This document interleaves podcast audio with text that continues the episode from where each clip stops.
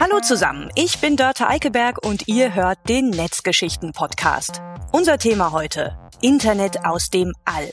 Darüber spreche ich mit meinen Gästen im Netzgeschichten-Talk. Am besten, ihr macht euch ein eigenes Bild und hört mal rein. Sehr geehrte Damen und Herren und alle Menschen dazwischen, schön, dass Sie in der Lage sind, jetzt diesem Gespräch beizuwohnen. Das spricht für die Schnelligkeit Ihres Internets. Das sollte ja eigentlich auch eine Selbstverständlichkeit sein. Ist es aber nicht. Also selbst in Deutschland gibt es noch Dörfer im Schwarzwald oder so, die sind fast abgeschnitten vom Internet mit entsprechenden Folgeerscheinungen. Und jetzt überlegt man sich, hm, Vielleicht müssen wir ein bisschen in die Höhe hinaus oder in die Ferne schweifen, um ein besseres Netz zu bewerkstelligen. Und da geht es bis ins All. Und gerade diejenigen, die sowieso jetzt gerade hier in Pandemiezeiten ein bisschen die Weltherrschaft für sich behaupten, sind natürlich ganz vorne weg. Also Elon Musk und Amazon. Aber auch die Telekom, ohne Weltherrschaftsfantasien selbstverständlich, spielt mit, allerdings eine Stufe drunter in der Stratosphäre. Was heißt das jetzt für uns alles? Das Internet aus dem All oder aus der Luft da oben? Darüber werden wir heute diskutieren. Und zwar mit Dr. Sandro Scalise, der Abteilungsleiter Institut für Kommunikation und Navigation vom Deutschen Zentrum für Luft- und Raumfahrt sowie Dr. Bruno Jakob Feuerbahn, der Vorsitzende der Geschäftsführung DFMG Deutsche Funkturm GmbH und Thomas Jatzombeck, Mitglied des Bundestags von der CDU, Koordinator für Luft- und Raumfahrt der Bundesregierung. So, Herr Dr. Scalise, ich fange gleich mit Ihnen an. Erklären Sie uns jetzt mal, was ist denn das überhaupt, Internet aus dem All? Wie funktioniert das? Gerne. Guten Tag zuerst mal und vielen Dank für die Einladung. Wie funktioniert eine Internetverbindung aus dem All oder besser gesagt über Satellit? Es gibt eigentlich zwei Hauptkonfigurationen, äh, entweder direkter Zugriff oder das sogenannte Backholing. Äh, bei direkter Zugriff, es funktioniert so, dass das Benutzergerät, also zum Beispiel unser Smartphone, kommuniziert direkt mit dem Satellit. Der Hauptvorteil bei dieser Konfiguration ist, dass überhaupt keine terrestrische Infrastruktur notwendig ist. Die Hauptherausforderung im Gegenteil ist, dass man braucht in der Regel eine gute Sichtbarkeit zum Satellit, also wirklich optische Sichtbarkeit, sogenannt Line of Sight.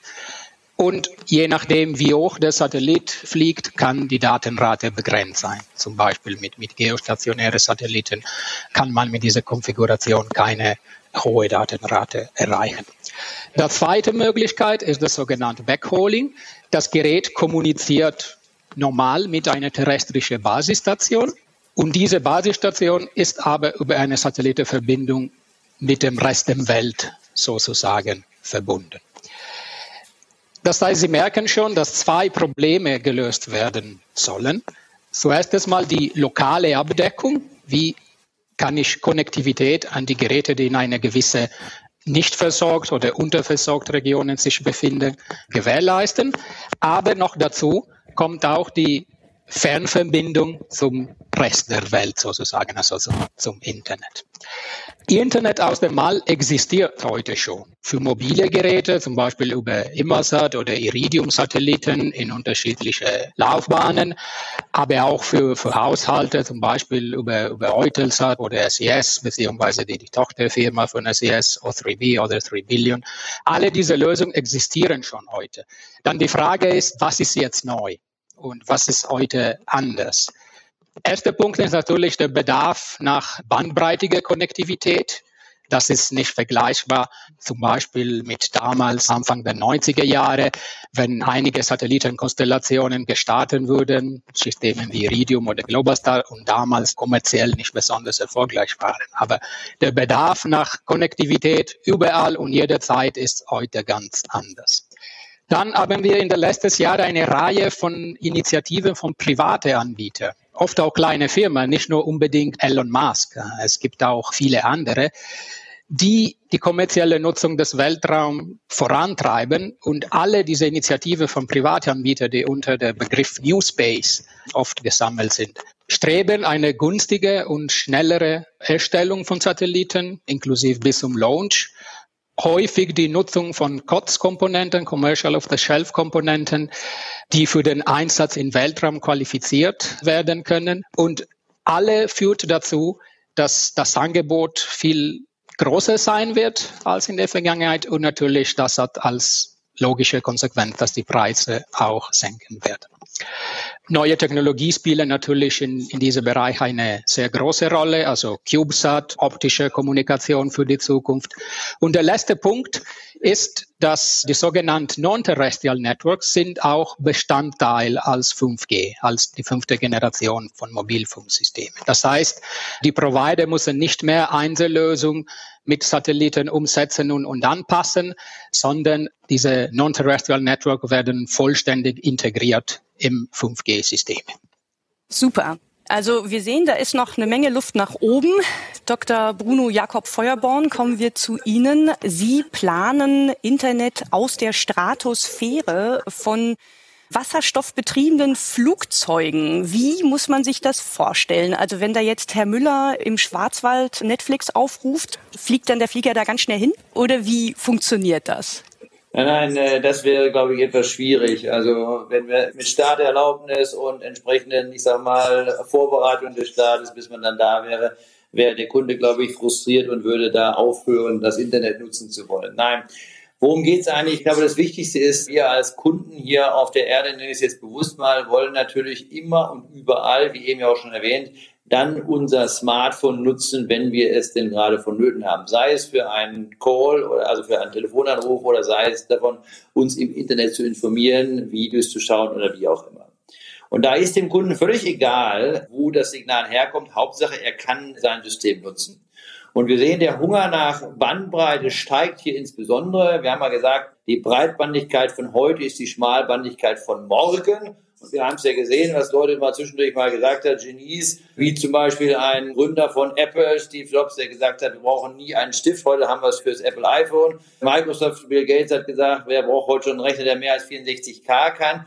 Also entscheidend ist, glaube ich, für die Zukunft, mehr Bandbreite heißt, wir müssen in die höheren Frequenzbereiche rein, wir brauchen mehr Bandbreite, weil da ist die Physik limitierend und das funktioniert nur, wenn wir in der Lage sind, dies auch dann vernünftig und effizient herzustellen.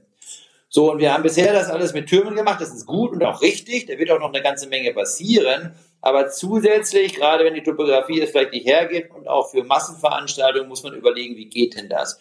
Und da gibt es Initiativen. Elon Musk ist eben erwähnt worden mit SpaceLink. Wir haben die Lego-Satelliten. Wir haben Google Loon und alles Mögliche, die versuchen, das zu tun. Die Frage ist, bin ich in der Lage, aus der Kundenerfahrung her mit meinem normalen Smartphone zu agieren? Denn alle Lösungen bis jetzt, die es gibt, die aus der Stratosphäre oder aus dem All kommen, bedingen ein separates Endgerät.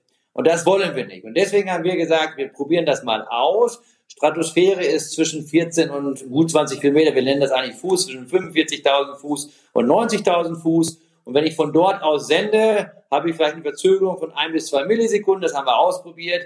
Wir haben keinerlei, ich sag mal, Veränderungen, was die Bandbreite angeht. Also es hat sich gezeigt in dem Versuch, den wir gestartet haben, dass ich nicht feststellen konnte, wurde ich über die Stratosphäre verbunden mit meinem Mobilfunkgerät oder war es mit einem ganz normalen Antennenträger hier um die Ecke. Und das war, glaube ich, extrem wichtig zu zeigen, dass dieses Konzept funktioniert. Und wir sind ja ziemlich begeistert davon und gerade mit den Antennentechnologien, die wir haben, das zu tun.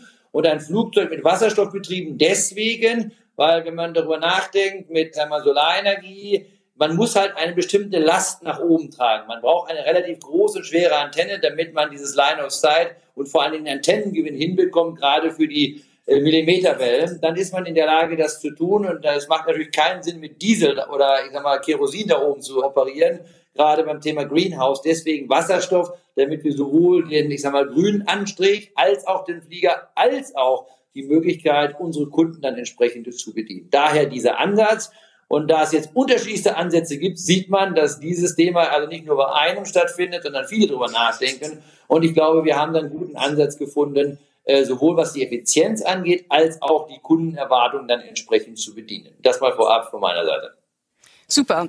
Herr Jatzombeck, also wir sehen jetzt schon, der Luftraum und das All sind sehr begehrt. Da gibt es also sehr, sehr viele Anbieter, Techniken, sehr, sehr viele Unternehmen, die sich da jetzt Raum erobern wollen. Aber ist das da oben jetzt eigentlich so ein gesetzloser Raum? Also kann da jetzt eigentlich jeder von überall aus jetzt eine Dose da hochschießen, ohne irgendwelche rechtlichen Einschränkungen?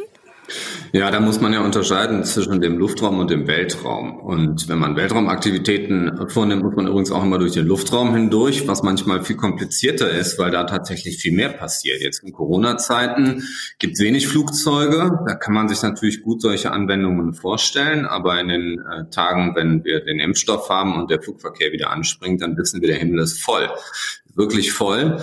Da ist der Luftraum das größere Problem. Die Linie, wo der Weltraum beginnt, ist eigentlich so bei ungefähr 100 Kilometern, die Kammernlinie und militärische Anwendungen manchmal schon ab 80 Kilometer.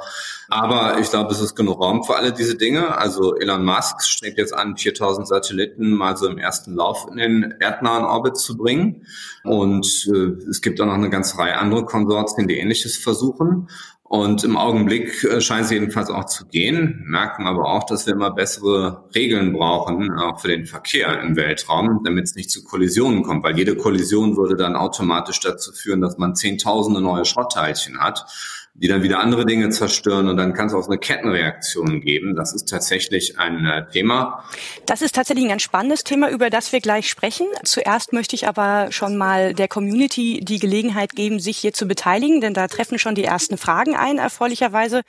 Der Peter Ehrlich fragt über Facebook, wie es mit der Latenz und der Zuverlässigkeit von Starlink und Co. aussieht. Ich denke mal, die Frage leite ich an Herrn Scalise direkt weiter. Ja, Thema Latenz, das ist immer natürlich die erste Frage, die kommt bei jeder Diskussion zum Thema Internet über Satellit. Ich versuche das zusammenzufassen. Was am Ende entscheidend ist bei äh, fast allen Anwendungen ist das sogenannte Roundtrip Time, also die Laufzeit von Terminal über Satellit zu der Bodenstation und zurück. Das ist ungefähr 500 Millisekunden für Geoverbindungen, ungefähr 120 Millisekunden für MEO und kann bis zu 10 Millisekunden für eine LEO-Satellit um die 800 Kilometer äh, ungefähr. Dazu kommen noch die Signalverarbeitung, Pufferung und so weiter und so fort, das natürlich systemspezifisch ist. Das gibt es aber auch im, im Mobilfunk oder auch in Glasfaser.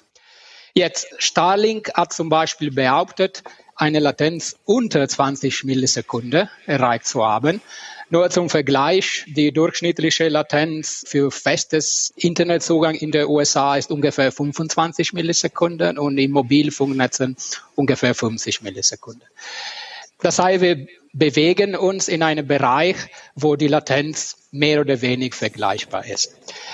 Noch dazu, wie wichtig die Latenz letztendlich ist, hängt wirklich stark von der Anwendung ab. Bei vielen üblichen Anwendungen, wie zum Beispiel E-Mail oder Websurfen oder auch Streaming, ich bin bereit zu wetten, dass ein, ein durchschnittlicher Benutzer die Verwendung eines Geosatellit einfach nicht bemerken kann für Sprachanwendungen oder andere interaktive Anwendungen wie zum Beispiel Online-Gaming oder Anwendungen, bei der wirklich die Latenz sehr empfindlich ist, autonomes Fahren zum Beispiel, dann ist natürlich eine andere Geschichte. Aber 5G wird zukünftig ein Netzwerk von Netzwerken sein oder besser gesagt ein Netzwerk von Systemen, so dass es gibt meiner Meinung nach Raum für viele Ansätze, für viele Art von Non-Terrestrial Networks im Leo aber auch im Geo-Orbit weil es gibt auch klare Vorteile von der alten Geosatelliten. Also muss nicht alle über die neue Megakonstellationen unbedingt laufen. Gut, also man kann dann aber auch zusammenfassend sagen, dass potenziell Starlink für sehr schnelles Internet sorgt. Ist da jetzt, und da leite ich jetzt wieder eine Frage weiter, die von Andreas B. über YouTube kommt, Heißt das jetzt im Umkehrschluss, dass die Telekom vielleicht auch mit Elon Musk zusammenarbeitet, Herr Dr. Jakob Feuerborn?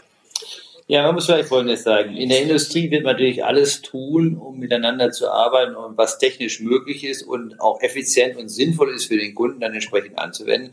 Natürlich gibt es die eine oder andere Wettbewerbssituation, der man sich berührt. Aber eine Telekom wird mit all denen zusammenarbeiten, weil wir keine eigenen, ich sag mal, Flugzeuge, keine eigenen Satelliten und so weiter entwickeln die es uns ermöglichen, unsere Kundenanliegen nach schnellem Internet, vor allen Dingen auch gemanagter Latenz, da kommen wir vielleicht nochmal drauf, entsprechend entgegenzuwirken oder zu, zu unterstützen, nicht entgegenzuwirken. Von daher ist es überhaupt kein Thema. Vielleicht bei der Latenz nochmal einmal eines ergänzt. Also ist mir wichtig, wenn man ein Gefühl dafür kriegt, 10 Millisekunden Latenz, was ist das eigentlich? Das haben wir in der TU in Dresden mal mit dem Professor Fitzek und Professor Fettweis gezeigt im 5G-Lab. Wenn Sie eine Brille aufsetzen mit einer Verzögerungseinstellung von 10 Millisekunden und ich werfe Ihnen einen Softball der Größe eines Fußballs zu, dann können Sie ihn so eben an der Ecke noch packen, dass er Ihnen nicht wegfällt. So, und mir ist wichtig zu sagen, Latenzanwendung, ja, da bin ich dabei, VR, AR, Spiele, da muss man aufpassen, da braucht man eine klare Reaktionszeit, die definiert ist. Die gibt es heute nicht. Heute ist das immer Best Effort. Und mit 5G haben wir das vereinbart in White Paper aller Mobilfunkoperatoren. Wir wollen sicherstellen, dass wir ein Service Level Agreement machen können, was eine Latenzzeit garantiert. Und da geht es bis drei bis fünf Millisekunden darunter in dieser Richtung. Und wir sehen das ja ein Signal 300 Kilometer ist eine Millisekunde Verzögerung bei der Lichtgeschwindigkeit, hin und zurück 150 Kilometer. Da spielt das schon eine erhebliche Rolle für je nachdem, welche Anwendung man wählt. Ist man in der Stratosphäre, ist man bei 200 bis 500 Kilometer wie der Elon Musk oder ist man in der geostationären Umlaufbahn? Dementsprechend muss man da schon höllisch aufpassen, was man da tut und wo man da hingehen will, für welchen Anwendungsfall man das unter äh, berücksichtigt. Also zurückzukommen, wir werden als Telekommunikationsunternehmen uns jede Technik anschauen und bringt sie etwas für unsere Kunden, wird natürlich darüber diskutiert, kann man sie einsetzen, wenn sie entsprechend effizient ist. Das heißt, Sie lassen sich dieses Türchen noch offen, aber jetzt erstmal bleiben Sie in der Stratosphäre. Ja, wie gesagt, äh, es gibt ja jetzt vielversprechende Ansätze. Es gibt Google Loon, es gibt das Thema von Facebook, die unterwegs waren, wobei sie das jetzt eingestellt haben. Wir haben jetzt das Thema mit SPL, wo wir sagen, wir gehen in die Stratosphäre. Wir glauben daran, dass das etwas ist, vor allen Dingen jetzt Made in Europa. Da geht es um den Flieger, da geht es um das Thema Wasserstoff, da geht es um das Thema Telco-Industrie. Da sind wir, glaube ich, auf einem sehr, sehr guten Weg, das zu zeigen. Und wir haben vor allen Dingen eines gezeigt, wir können Datendurchsetzraten hinbekommen wie auf der Erde mit dem konventionellen Mobilfunknetz. Und das ist, glaube ich, das Entscheidende. Und wir haben vor allen Dingen mit den Antennen, die wir da drunter schrauben, einen derart großen Gewinn. Und vor allen Dingen unter einer Antenne sind mehr als 600 Zellen. Da sind wir, glaube ich, in der Lage, große Bandbreiten und Geschwindigkeiten dann entsprechend darzustellen. Und da sind wir eigentlich äh, aus meiner Sicht besser als die Satellitenanwendung. Und vor allen Dingen können wir die starten und landen, wie wir wollen. Klar ist, wie Herr Ramzuk gerade schon gesagt hat, da müssen wir ein bisschen aufpassen mit der DFS und der DLR. Wie gehen wir damit um? Wir brauchen natürlich noch entsprechende regulatorische Themen, aber die, glaube ich, werden kommen. Und dementsprechend sind wir bei Anwendungen in 20 Kilometer Höhe, wo kein ziviler Flieger fliegt, der eine oder andere militärische vielleicht in der Lage, so etwas dann entsprechend auch darzustellen. Vor allen Dingen bei den Bandbreiten und vor allen Dingen den Radien, die wir da entsprechend erreichen wollen. Herr Jatzombeck hat es ja gerade schon erwähnt, da ist noch so ein kleiner Haken bei dieser Sache. Also wenn da jetzt in Zukunft wirklich das Internet aus dem All kommen sollte, dann reichen da nicht ein paar Satelliten, sondern dann sind das schon ein paar mehr. Und weil die ja auch etwas näher an der Erde zirkulieren als jetzt zum Beispiel die Rundfunksatelliten, die wir so kennen, brauchen wir noch mehr. Das heißt, in Zukunft, also wenn jetzt diese Vision eintrifft, sieht äh, die Erde so ein bisschen aus wie so eine Glühbirne von lauter hübschen Motten umflogen.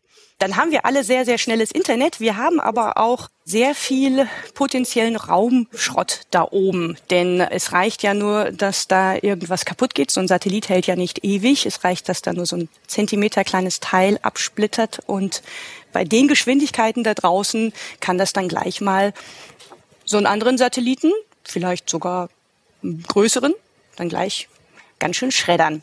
Deswegen, Herrn Scalise, möchte ich von Ihnen gerne mal wissen, was das eigentlich heißt mit diesem Weltraumschrott. Also Sie haben ja wahrscheinlich damit täglich zu tun oder Ihre Kollegen, indem Sie dann immer so Ausweichmanöver fahren. Und das kann ja dann potenziell zu einem Rundumjob werden.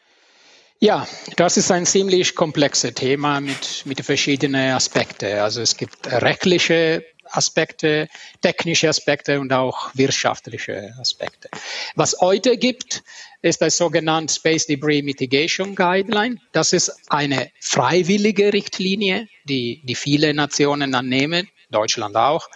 Und kurz zusammengefasst, dort steht, dass nach 25 Jahren muss der Satellit aus der Orbit verschwunden sein.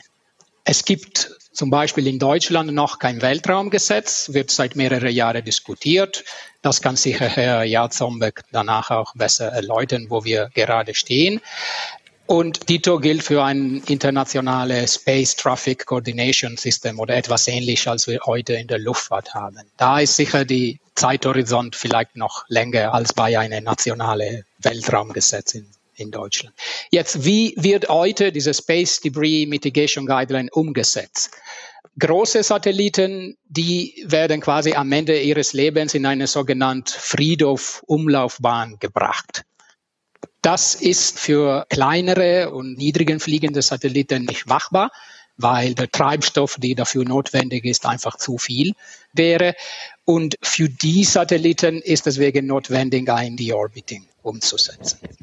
Also unter 500 Kilometer ungefähr ist keine aktive Deorbiting mehr notwendig, da der Satellit aufgrund des Luftwiderstands verfallen wird und äh, tritt wieder dann in die Atmosphäre und wird dort verbrennt.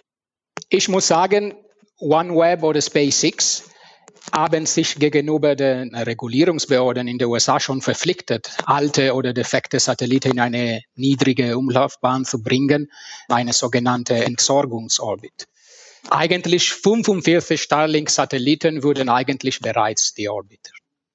Um das zusammenzufassen, ich denke, die Instrumente, auch die Überwachungsinstrumente, die, die heute verfügbar sind, werden wahrscheinlich für den zukünftigen Bedarf nicht reichen. Aber das Problem ist, ist sicher bekannt und Agenturen, Behörden und, und Regierungen arbeiten auch dran. In der LR haben wir beim WLR Raumfahrtmanagement als, als Ansprechpartner der Kollege Dr. Gerald Braun, mit dem ich auch für diese Talk kurz unterhalten habe. Der leitet das Weltraumlagezentrum und er ist wirklich auch unsere große Experte in dem Bereich und möchte an dieser Stelle auch äh, bedanken für den netten Unterhalt. Super, das führt uns direkt zu Thomas Jatzombeck, denn wir sehen, das ist ein komplexes Thema und da fehlen offenbar noch Regulierungen, wenn das denn jetzt freiwillig ist und Deutschland sich freiwillig beteiligt. Also was passiert denn da von Regierungsseite aus, was jetzt Deutschland betrifft, aber auch so die internationale Zusammenarbeit? Ja, also ich finde, die Diskussion ist sehr deutsch, die wir hier gerade führen, weil wir bisher ausschließlich beim Thema Internet aus dem Weltraum auf Probleme fokussiert haben. Und die sind alle lösbar. Am Ende haben wir einen klaren Regulierungsrahmen. Es gibt einen Weltraumvertrag. Es gibt ganz klare Abkommen zwischen allen Ländern. Und Deutschland bringt sich mit GESTRA jetzt eben auch ein und macht hier ein neues Weltraumradar, was halt in einer noch nicht gekannten Auflösung halt auch Objekte halt eben katalogisiert. Also das tun wir. Ich glaube, wir sollten mal über die Chancen hier reden. Das interessiert vielleicht auch die Leute draußen, wie sie besser ins Internet kommen. Denn wir haben in Deutschland immer noch fünf Millionen Haushalte, die kein brauchbares Internet haben. Das heißt also unter 50 Mbit. Und wir müssen das Problem irgendwie lösen. Und das, was jetzt gerade schon on ist, also wir reden hier nicht mehr von der Zukunft, sondern von der Gegenwart, ist das Starlink-Netz. Die fliegen noch nicht über den ganzen Erdball, über einen Teil und haben beeindruckende Leistungswerte, 100 Mbit und 18 Millisekunden Latenzzeit. Das ist schneller als die DSL-Anschlüsse, die viele Leute zu Hause haben. Und das ist eine super spannende Anwendung, weil man damit jetzt auf einmal rund um die Welt arbeiten kann. Wir können, wenn Sie an das Connected Car denken, auch relativ einfach auf so einem Auto halt eine entsprechende Antenne in der Oberfläche unterbringen. Denn die Frage, wie wir das Connected Car im ländlichen Raum betreiben, ist komplett ungelöst. Mit den Mobilfunknetzen und ihrer Abdeckung ist es offenkundig nicht möglich. Und sie können Logistik über den ganzen Planeten abfahren. So, und das ist ein Thema. Besonders spannend finde ich im Übrigen die Idee, dass man auch in Ländern, wo es heute kein freies Internet gibt, das zur Verfügung stellt. Gucken Sie mal nach Belarus. Da ist es eben so, dass die Regierung bei den Protesten das Internet abgeschaltet hat zeitweise, zeitweise sehr stark filtert. In China wird gefiltert, in Russland wird gefiltert. Und hier weltweit ein Internet zur Verfügung zu stellen, das frei und ungefiltert ist, das finde ich, ist also eine fantastische Sache für die Menschheit. So, und das können wir nicht alleine nur den Amerikanern überlassen, sondern das Wichtige oder das Interessante ist, dass wir in Deutschland überlegen, einmal mit geostationären Satelliten was zu tun für diese fünf Millionen Haushalte, die noch nicht angebunden sind. Und zum Zweiten EU-Kommissar Thierry Breton, der aktiv vorschlägt, neben Galileo und Copernicus als drittes Signature-Projekt eine Satellitenkonstellation auch seitens der Kommission zu machen, mit der man Internet bereitstellt. Und hier kommt es natürlich jetzt auch auf die Deutsche Telekom, auf Vodafone, auf Telefonica an dass unsere Anbieter hier auch mitmachen. Das darf am Ende kein rein französisches Projekt werden, um jetzt mal auf die konkreten Herausforderungen zu kommen. Und ich glaube, das ist eine sehr wichtige Technologie und ich würde mir hier auch gerade von der Deutschen Telekom deutlich mehr Aktivität wünschen, weil das können wir nicht anderen Partnern in Europa überlassen. Ja, Herr Jakob Feuerborn, da müssen Sie jetzt gleich ran mit der nächsten Frage, die auch schon über YouTube kommt von Andreas B. Der kann es kaum erwarten. Der fragt jetzt schon, sind denn Tarife geplant? Was sollen die kosten? Und habe ich ein GB-Limit? Können Sie das schon beantworten? das wäre jetzt ein bisschen früh, über Tarife zu sprechen, aber da Herr Jatzomlik ja schon gerade gesagt hat, was Spacelink und so weiter machen, die Preise sind schon ordentlich und üppig, sage ich das ganz deutlich. Der Flieger, den wir da jetzt haben oder mit den Antennen gewinnen, da können Sie also unter einem Flieger über 600 Zellen machen. Das heißt, wir werden also in der Lage sein, effizienter sogar über den Luftraum als über den ganz normalen terrestrischen Raum äh, entsprechend Bandbreite zu generieren. Wir reden von Europa, wir reden natürlich mit Vodafone, wir reden natürlich mit Telefonica. Wenn wir so etwas tun, ist es keine Lex Telekom, so etwas zu machen, sondern wir wollen natürlich industriepolitisch dort vorantreiben und zu sagen, können wir die Bandbreite, die auch politisch jetzt gefordert und berechterweise gefordert wird, dann entsprechend dort mit unterbringen. Vor allen Dingen, da bin ich bei heutige Netze Line of Sight und vor allen Dingen, wenn ich ein unterbrechungsfreies Netz haben will, und zwar über die ganze Fläche und autonomes Fahren damit ermöglichen möchte, brauchen wir andere Architekturen. Und diese Architektur, die da jetzt ist, die wird das können. Und dementsprechend glaube ich, ist es gut, dass wir sehen, dass man mehrere Ansätze hat. Eine ist von Elon Musk, die andere ist von, von Google, eine ist jetzt von uns als Telco-Industrie. Ich glaube, es wird spannend sein, in den nächsten Jahren das zu tun. Und vor allen Dingen glaube ich, wenn wir diese Bandbreite auch die Kapazität haben wollen, dann wird es mit Satelliten hier und da doch etwas schwieriger werden. Wenn sich die großen in der geostationären Umlaufbahn, dann haben Sie eine Zelle von 1000 Kilometer.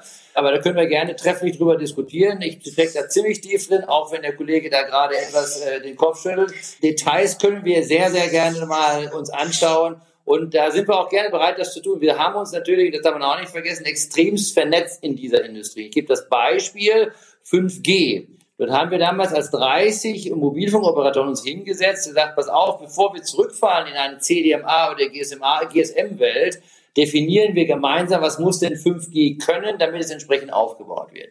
So, was wir tun als Deutsche Telekom, ist ja zu unterstützen, anzuschieben, damit die Technologie da ist, damit wir unsere Dienste auch anbringen können. Und ich glaube, das darf man dabei nicht vergessen. Und ich würde jetzt ganz bewusst auch sagen, weil die Frage kam nach Preisen, jetzt ist das zu früh. Aber das Schöne daran ist, dass wir mal schauen im Wettbewerb der Kräfte, was wird denn da sich durchsetzen. Und es wird für unterschiedliche Anwendungen auch unterschiedlichste Techniken geben. Und ich glaube, es wird sogar vielleicht ein Miteinander zu den Themen geben. Und dementsprechend bin ich mal gespannt, wie das da weitergehen wird und bin gerne bereit, in diese Diskussion einzusteigen, den Vergleich zwischen Leo, zwischen Spacelink als auch unseren Ansatz zu zeigen. Kein Thema. Sie haben beide noch die Gelegenheit dazu, denn ich leite die nächste Frage gleich an Sie beide weiter. Also jetzt äh, zuerst Herrn Jatzombeck und zwar stellt Oder? Stefan Skanter und äh, Scalise, Sie können natürlich dann auch noch mit reinspringen mit Ihrer Expertise. Aber jetzt geht es tatsächlich in der Frage von Stefan Skanter über YouTube darum, was für Auswirkungen das Satelliteninternet jetzt auf die Netzstrategie Glasfaser und Co. hat. Herr Jatzombeck, wollen Sie gleich anfangen? Ja, also ich glaube, das kann Herr Jakob Feuerborn fast besser sagen. Also einen Einfluss wird es mit Sicherheit haben. Und ich glaube aber, und da bin ich auch bei Herrn Jakob Feuerborn, was er im Eingang sagte, 5G muss man eher begreifen als ein Netz der Netze. Da wird es nicht One Size Fits All geben. Es wird eben die Antennen geben, die wir kennen. Es wird kleinere Punktzellen geben. Es wird Ergänzungen geben. Ich finde den Ansatz der Telekom hier in die Stratosphäre zu gehen, finde ich auch sehr spannend. Ich will das ausdrücklich auch sehr positiv würdigen. Und ich glaube, das äh, tatsächlich auch zu testen und zu gucken, gucken, was man damit machen kann. Das ist eine sehr gute Idee. Ich höre aber auch so ein bisschen raus, dass über dieses Vorhaben der EU-Kommission offenbar noch keine sehr konkreten Gespräche stattfinden. Und das wäre mein doch sehr deutlicher Wunsch an die Deutsche Telekom, die tatsächlich zu beginnen. Denn ich habe den Eindruck, dass auf der französischen Seite von Herstellern wie aber auch Betreibern hier sehr aktiv daran gearbeitet wird. Und das würde mir ein deutlich besseres Gefühl geben, wenn ich den Eindruck hätte, dass da auch unsere Industrie mit beteiligt ist. Denn ich glaube, dass das eine Technologie wird, die wird ihre Bandbreiten und ihr Potenzial haben. Und das wird passieren. Und die Frage ist, wollen wir da jetzt nur im Sessel sitzen und Zuschauer sein oder wollen wir da auf den Platz gehen und mitspielen? Und ich bin immer ein Freund davon, lieber mitzuspielen. So, Herr Jakob Feuerborn, an Sie geht auch nochmal die Frage, was für Auswirkungen hat denn das Satelliteninternet auf die Netzstrategie? Ich gehe erstmal gerne auf die Vorlage ein äh, von dem Kollegen, also in der von selbstverständlich spielen wir gerne mit. Also ich glaube nicht so, dass wir Verwalter sind und das zeigt, glaube ich, auch der Ansatz mit der Stratosphäre.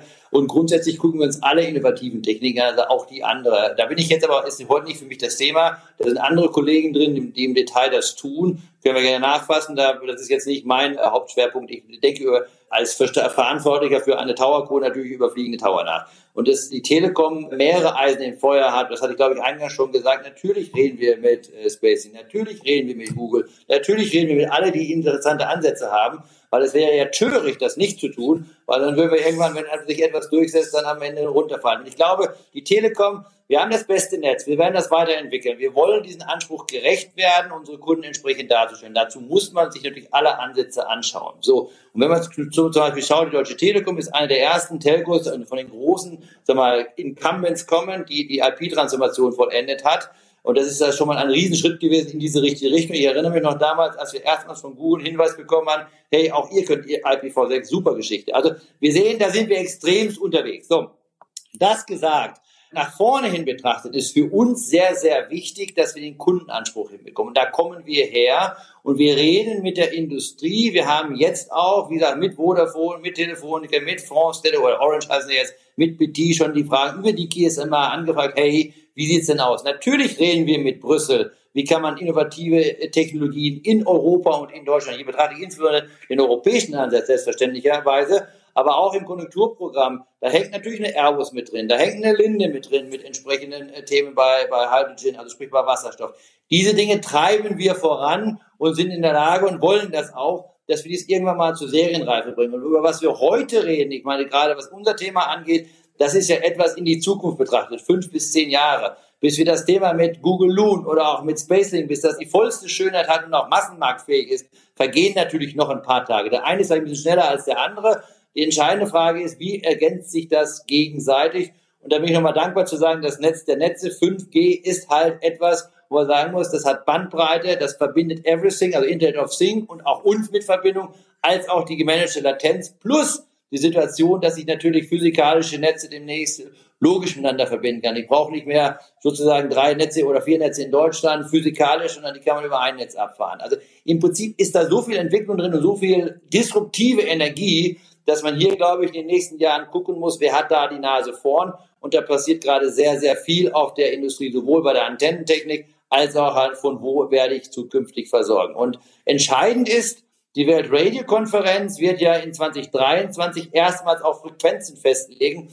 Was darf man denn für was nutzen? Also für Harps brauchen wir ja auch ein entsprechendes Frequenzspektrum. In Deutschland dürfen wir das 2.1er äh, nutzen. Das ist etwas, was bereits möglich ist für Harps. Da haben wir es auch mitgetan. Also man sieht, dass im Hintergrund auch sehr stark daran gearbeitet wird, so etwas zu ermöglichen. Die EASA ist da dran, zu gucken, wie können wir dann entsprechend unterstützen. Die DLR, DFS machen mit, auch die Bundesregierung. Also da ist ja sehr viel Bewegung im Moment drin. Ne? Sehr gut. Herr Scalise, ich hatte gerade schon vorgewarnt, jetzt ist tatsächlich Ihre Expertise gefragt, denn ein User hat eine technische Frage, die selbst ich nicht verstehe. Ich hoffe, Sie können es uns erklären gleich.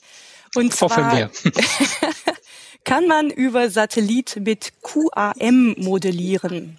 Erklären Sie uns erstmal, was QAM ist oder kann man? Das ja, das ist eine Art von, von Modulation. Das ist eine sehr technische Frage. Es ist eine Art von Modulationsverfahren, die im terrestrischen Mobilfunk oft benutzt wird, dass es über Satellit ich versuche die Antwort ein bisschen kompakt zu halten. Der, der Zuhörer kann äh, dann offline gerne auf mich zukommen. Diese Modulationsverfahren ist über Satellit nicht besonders geeignet, weil wir arbeiten im Satellit mit Verstärker, die sehr stark an Betriebspunkt, wo die nicht mehr im Linearbereich arbeiten, damit wir keine Leistung nicht effizient nutzen können. Und diese Modulationsverfahren ist für diese Nutzung nicht besonders geeignet. Aber gerne mehr offline, das ist wirklich eine sehr, sehr technische Frage. Es gibt andere Modulationsverfahren, die besser geeignet sind für die Nutzung über, über Satellit. Vielen Dank. Ich habe jetzt so ein bisschen den Eindruck bei allen drei Diskutanten, dass tatsächlich die Zukunft des Internets da oben ist. Äh, Gehe ich damit richtig?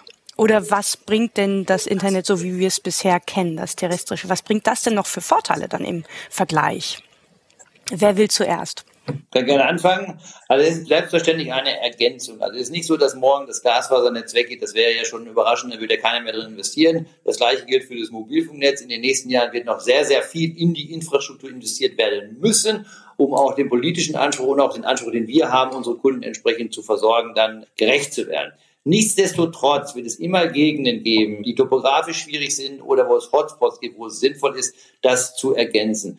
Und bei dem, was wir jetzt vorhaben, ist es natürlich so, da haben wir FTTH ähnliche Bandbreiten bis zu 1 Gigabit, die wir sozusagen aus der Luft dann entsprechend versorgen können, so dass wir also sagen können, je nachdem, was da ist, wo wir sind, in welchem Umfeld wir uns bewegen, können wir natürlich die entsprechenden Flugzeuge kreisen lassen. Die haben ja einen Radius von 70 Kilometern mit über 600 Zellen darunter. Dementsprechend bringen wir also hohe Bandbreiten zu den entsprechenden Kunden. Es hängt einfach davon ab, welchen Frequenzbereich haben wir da? Und wenn wir in den Millimeterwellenbereich reingehen, dann haben wir ja also pro Zelle dann eher 10 Gigabit und noch mehr zur Verfügung, die man dann entsprechend dann auch bündeln kann. Wir sind auch in der Lage, Beamforming zu machen, auf einen Meter genau, dann irgendwann einem Kunden zu folgen. Also wenn dann, ich sage mal, unsere Bundeskanzlerin von A nach B fährt, könnte man theoretisch dafür sorgen, dass sozusagen der Beam mitfährt.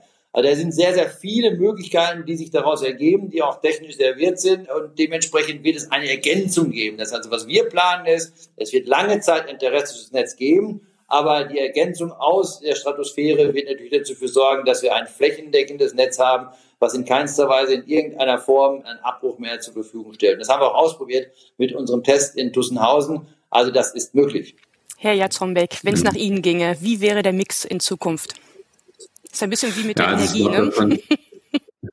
Ich glaube, dass man für die große Menge des Verkehrs tatsächlich überhaupt erstmal Glasfasernetze braucht. Die haben wir in Deutschland ja gar nicht. Das ist eins unserer Probleme. Und da müssen wir jetzt wirklich mal Gas geben, die auch auszubauen. Also es gibt drei deutsche Städte, das sind München, Hamburg und eine rheinische Stadt, deren Namen ich gerade vergessen habe. Die haben äh, tatsächlich, äh, wer ist dieser Köln? Nein, also in der Tat, ja, wäre die richtige Antwort gewesen. Ja, in diesen drei Städten gibt es ziemlich flächendeckend Glasfaseranschlüsse und der Rest von Deutschland ist Diaspora. Und das ist ein großes Problem. Das muss man einfach mal sehr deutlich sagen. Und da will ich auch sagen, haben wir in der Politik Fehler gemacht, weil hier viel zu lange halt darauf gesetzt wurde, alte Kupferkabel zu ertüchtigen. Und hier muss dringend Kapazität rein. Wir erleben jetzt hier tatsächlich, sitzen hier gerade in Düsseldorf, dass hier Gewerbetreibende mittlerweile sagen, wir können unser Geschäft nicht mehr betreiben, weil wir keine adäquate Internetanbindung haben. Und wenn man sieht, wie die Vorlaufzeiten dafür sind, solche Tiefbauarbeiten zu machen, dann weiß man, wenn es heute schon klemmt, dann werden wir nicht reagieren können in den nächsten sechs bis zwölf Monaten. Also hier ist dringender Handlungsbedarf, politisch wie aber auch auf der Anbieterseite. Da wünschte ich mir sehr viel mehr Aktivität. Und daran angebunden ein 5G-Netz, was quasi verlängertes Glasfaser ist. Und damit wird der Großteil des Datenvolumens am Ende halt eben versorgt. Wir brauchen aber zusätzliche Lösungen für diese Region, wo es heute schwierig ist. Also wer mal versucht hat, im Zug zu telefonieren, ja, das Gefühl kriegt man jetzt immer, wenn man vom neuen Berliner Flughafen mit dem schönen Flughafen-Express in die Innenstadt fährt. Da ist absolut Zero. Also da haben sie einfach mal so einen Moment des In sich Kehrens, weil da können sie nicht telefonieren. Und ähm, das wäre zum Beispiel eine Strecke, wo schon ein paar Leute das Gefühl hätten, das wäre eigentlich ganz gut, wenn man hier was bauen würde.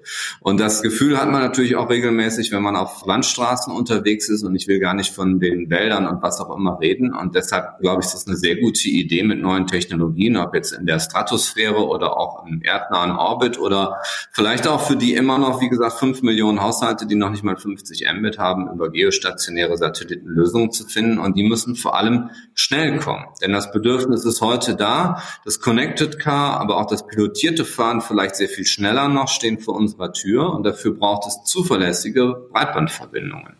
Herr Scalise, wie sehen Sie das? Also wir haben ja schon ein bisschen über Weltraumschrott gesprochen.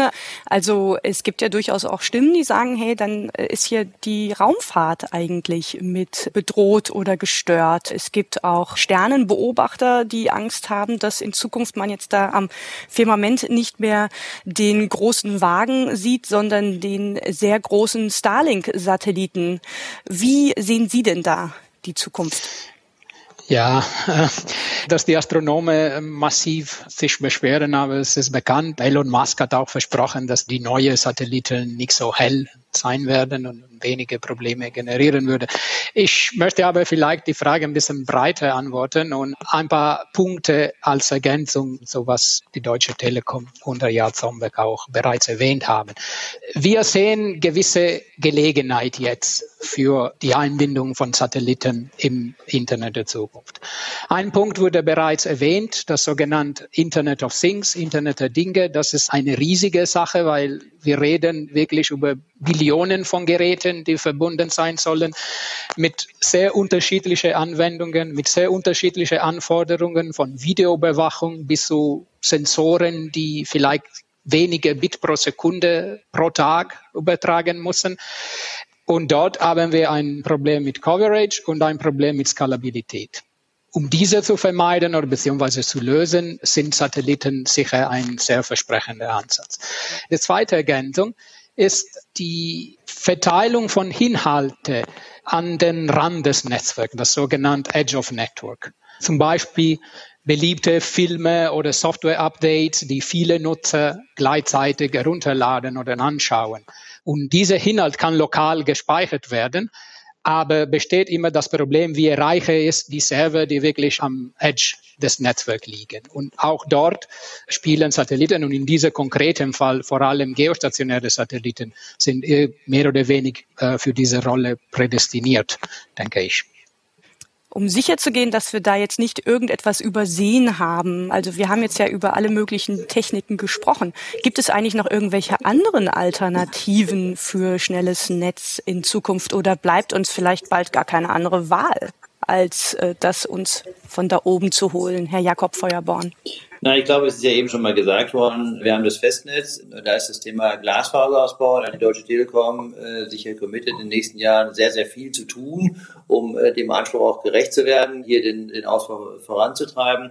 Selbstverständlich hilft der Mobilfunk, das Mobilfunknetz, da sind die letzten Frequenzaktionen in 2019 ja auch gezeigt mit entsprechenden Auflagen. Äh, was Herr Zombeck ja eben gesagt hat, du musst ja bis 2022, ich sage mal jetzt fast jede Milchkanne mit versorgt werden. Ich sage es ganz bewusst nochmal in der Art und Weise. Und da gibt es jetzt auch, glaube ich, eine sehr, sehr gute Entwicklung. Da Sie gerade in Düsseldorf sitzen, sowohl mit Vodafone als auch München mit Telefonica, hat die Deutsche Telekom ja eine Vereinbarung getroffen, gerade in diesen sogenannten White Spots in den ruralen Bereichen, die Versorgung von, von Schifffahrtswegen, von äh, kleinen Landstraßen, 6000 Standorte gemeinsam zu machen in einer Tit-for-Tat-for-Tat-Lösung, also 2000 der eine Operator, 2000 der andere und der dritte die anderen 2000, weil schlicht und ergreifend natürlich eine gewisse, ich sag mal, Effizienz auch da reinkommen muss und es muss auch irgendwo mal rechenbar sein. Dementsprechend ist diese Diskussion auch vorangetrieben worden. Da tut sich gerade eine ganze Menge industriepolitisch, dass man gemeinsam zusammenarbeitet um halt sicherzustellen, dass unsere Kunden hier in Deutschland dann halt auch die geforderten Bandbreiten haben. so sieht es, glaube ich, gar nicht aus, wenn man mal 30 bis 50 Megabit sich anschaut, wo ja auch viel bereits passieren kann. Brüssel hat uns da immer dargestellt. Da sehen wir, sind wir schon im oberen Drittel. Und klar ist, wir müssen halt da in Deutschland halt, wenn man es vergleicht mit anderen, den südlichen Ländern, wo man ein Glasfaserkabel über die Dächer wirft, ich übertreibe jetzt mal, oder an Masten dranhängt, unser Dorf will schöner werden. Wenn Sie einen Bürgermeister fragen, der sagt, um Gottes Willen, bis zur Stadtgrenze darfst du gerne mit einem äh, Kabel oberirdisch kommen, danach muss es in die Stadt rein. Es gibt ja auch ein paar Randbedingungen, die berücksichtigt werden müssen. Und ich glaube, diese Diskussion ist wichtig. Und wir sind auch gerade beim Mobilfunk hier mit dem zweiten, der jetzt vor kurzem bei Herrn Scheuer auch gelaufen ist, weil er dabei war. Das haben sich alle verpflichtet. Wir werden in den nächsten Jahren sehr, sehr viel in die Infrastruktur, sowohl im Festnetz als auch insbesondere auch in den Mobilfunk investieren, um hier sicher zu sein, dass die, ich sage mal, Kundenanforderungen auch abgedeckt werden können. Und da ist viel zu tun. Da müssen alle mitmachen. Und ich glaube, der Weg ist auf jeden Fall nach vorne geschritten. Und der Anspruch der Telekom ist, wir wollen das beste Netzwerk, was wir heute haben, auch in Zukunft unseren Kunden anbieten. Und dass noch ein paar Löcher zu schließen sind, ich glaube, da sind wir uns einig, werden wir machen. Dann bleiben wir gleich bei Ihnen, Herr Jakob Feuerborn, denn wir haben jetzt ja gerade viel über die Chancen, Risiken und Nebenwirkungen von Starlink und Co. gesprochen.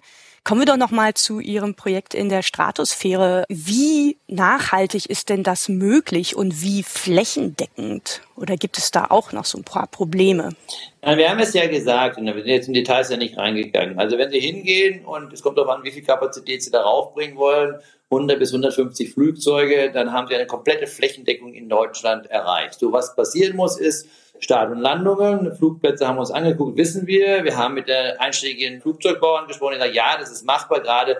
Das ist vielleicht interessant, auch gerade im Zeichen von Corona. Die brauchen natürlich auch neue Herausforderungen. Das alles, was mit Composite Material, also im Prinzip jetzt mit Glasfiber ist, ist etwas, was nach vorne auch sich bewegt. Plus halt der Wasserstoffantrieb, wo ja auch die Bundesregierung sehr viele Förderprogramme aufgelegt hat. Jetzt im Konjunkturpaket wie gehen wir mit der Flugzeugindustrie um? Wie gehen wir mit Wasserstoff um? Wie gehen wir mit Telekommunikation um?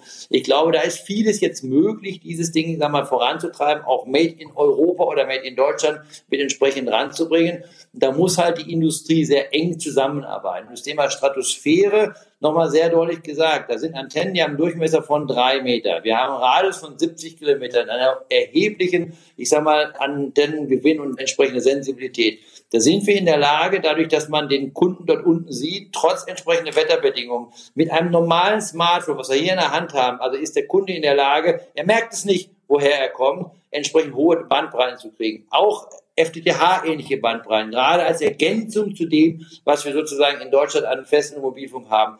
Das wird einen erheblichen Beitrag leisten. Und wie gesagt, wir sind jetzt in der Diskussion, sowohl mit den Industrien, die ich eben erwähnt habe, als auch mit den Anbietern wie einer Telefonica, wie einer äh, Orange, wie einer Vodafone zu gucken, ob man da nicht gemeinsam dieses Ding vorantreiben kann. Und natürlich auch in Amerika mit den Themen, die eben schon erwähnt worden sind, hierzu voranzutreiben, dass die nächste Generation Mobilfunk und Festnetz halt, das etwas disruptiver zu betrachten, dann halt vorangetrieben wird. Und was sich dann jetzt durchsetzt, werden wir ja gemeinsam sehen. Entscheidend ist halt, dass man Dinge vorantreiben muss und anschieben muss, damit es überhaupt weitergeht. Äh, damit man sehen kann, welche Technik ist denn am besten für welche Herangehensweise. Und ich bin dabei. IoT haben wir Milliarden oder Billionen von Anwendungen. Das kann man auch ohne Latenz machen. Geht es aber in virtuelle Anwendungen, äh, Virtual Reality, Augmented Reality, dann sieht das schon wieder ganz anders aus. Das heißt also, hier sind vielfältige Anwendungen, die unterschiedliche, ich sag mal, Parameter zu berücksichtigen haben. Und dementsprechend wird es wahrscheinlich sogar auch miteinander von allen Techniken geben. Herr Jatzombeck, sehen Sie das auch so oder spielt da jetzt auch noch die Herkunft, Stichwort aus Europa oder so, noch eine Rolle? Ich glaube, für die Nutzer wird das wahrscheinlich keine Rolle spielen, aber für uns als Regierung und als Interessierte an der politischen Qualität sollte es eine Rolle spielen, weil am Ende möchten wir ungerne, dass andere uns die Regeln vorgeben können. Wir haben ja eine Diskussion über digitale Souveränität, spätestens seit dieser sehr breiten Diskussion über die Beteiligung chinesischer Anbieter von Huawei an dem 5G-Netzausbau. Und ich kann das aus meiner Sicht mal sagen, ich glaube, es ist wichtig, dass man Kompetenz Grenzen behält und dass man am Ende, man wird niemals alles selber fertigen können, zieht sich auch für völlig falsch. Aber wir sollten zumindest insoweit Einfluss auf die Dinge haben, dass uns Dritte nicht vorgeben, wie wir zu leben haben. Und deshalb steht natürlich immer die Frage im Raum, wenn ich über Internetzugänge rede, ob da möglicherweise jemand anfängt zu filtern, zu blockieren oder Dinge unter Strafe zu stellen. Und Deutschland setzt sich hier sehr stark auch ein für ein offenes, freies und unfragmentiertes Internet im Rahmen des Internet Governance Forums. Das ist auch für Peter Altmaier ein super wichtiges Thema, der als Kanzleramtsminister, auch jetzt als Wirtschaftsminister sich hier immer sehr stark engagiert hat, auch das IGF letztes Jahr nach Deutschland geholt hat. Das ist für uns ein wichtiges Thema. Man muss das auch technisch umsetzen können. Und deshalb finde ich die Idee ausgesprochen positiv, dass man eben solche Technologien wie eine Satellitenkonstellation oder eben auch Stratosphäreninternet, dass man sowas auch aus Europa betreibt und hier zumindest einen Kanal und einen Zugang hat, wo wir selber bestimmen können, wo nach unseren europäischen demokratischen Regeln am Ende halt eine Freiheit der Kommunikation stattfindet. Vielen Dank. Wir kommen zum Ende dieses Gesprächs. Ich möchte gerne Herrn Scalise die Gelegenheit geben, nochmal zum Schluss für uns so einen kleinen Zeithorizont ans Firmament zu werfen. Ja. Ähm, also wann sind wir wie weit? Was kommt da jetzt auf uns zu? Ganz sicher, Sie haben schon ein bisschen davon was erwähnt, aber geben Sie uns dann nochmal einen konkreten Ausblick. Ja, sehr gerne. Wie gesagt, Internetanbindung über geostationäre Satelliten ist da. Über Megakonstellationen wird sehr bald da sein. Wenn wir einen Blick in die Zukunft werfen wollen, ich sehe keine komplett neue Ansatz, aber deutliche Verbesserungspotenzial, zum Beispiel was im Bereich Datenrate auch über Satellit erreicht werden kann. Und in diesem Bereich möchte ich gerne konkret eine Technologie erwähnen, die wir in der Lehre für die Zukunft als entscheidend sehen. Und diese ist die optische Technologie, also Laserkommunikation, weil damit können wir viel höhere Übertragungsrate erreichen und das ist eine Technologie, wo Deutschland weltweit in der Führung ist, industriell und in der Forschung. Ich habe hier ein Prototyp von einem sehr kleines Terminal für Leo-Satelliten gedacht. Das wird Anfang des Jahres äh, in eine Demonstration-Mission fliegen. Diese kleine Terminal kann 100 Megabit pro Sekunde anbieten und wir arbeiten schon an einer Version, die ein Gigabit erreichen kann. Das haben wir als Forschungsinstitut entwickeln in enger Zusammenarbeit mit einer deutschen Firma, die auch schon bereit ist, diese als Produkt zu verkaufen. Und äh, deswegen es ist wichtig, dass wir auch im technologischen Bereich, auch in Deutschland und in Europa, auch bei Schlüsseltechnologie in der Führung bleiben. Das ist ja ein herrliches Schlusswort und gleichzeitig auch ein schönes Stichwort für den nächsten Netzgeschichten-Talk, der vielleicht dann zu dem Thema kommen wird. Also wir sehen, da ist noch eine ganze Menge an Potenzial da oben. Ich danke sehr allen Diskutanten. Herrn Dr. Sandro Scalise, Dr. Bruno Jakob Feuerborn und Thomas Jatzombeck für die Teilnahme an diesem Talk. Das war also unser Netzgeschichten-Talk über Internet aus dem All. Wenn es euch gefallen hat, dann schaut doch auf dem Netzgeschichten YouTube-Kanal vorbei. Da gibt's das Wichtigste zu dem Thema kurz und knackig auf den Punkt. Und noch eine Menge anderer interessanter Videos. Bis zum nächsten Mal.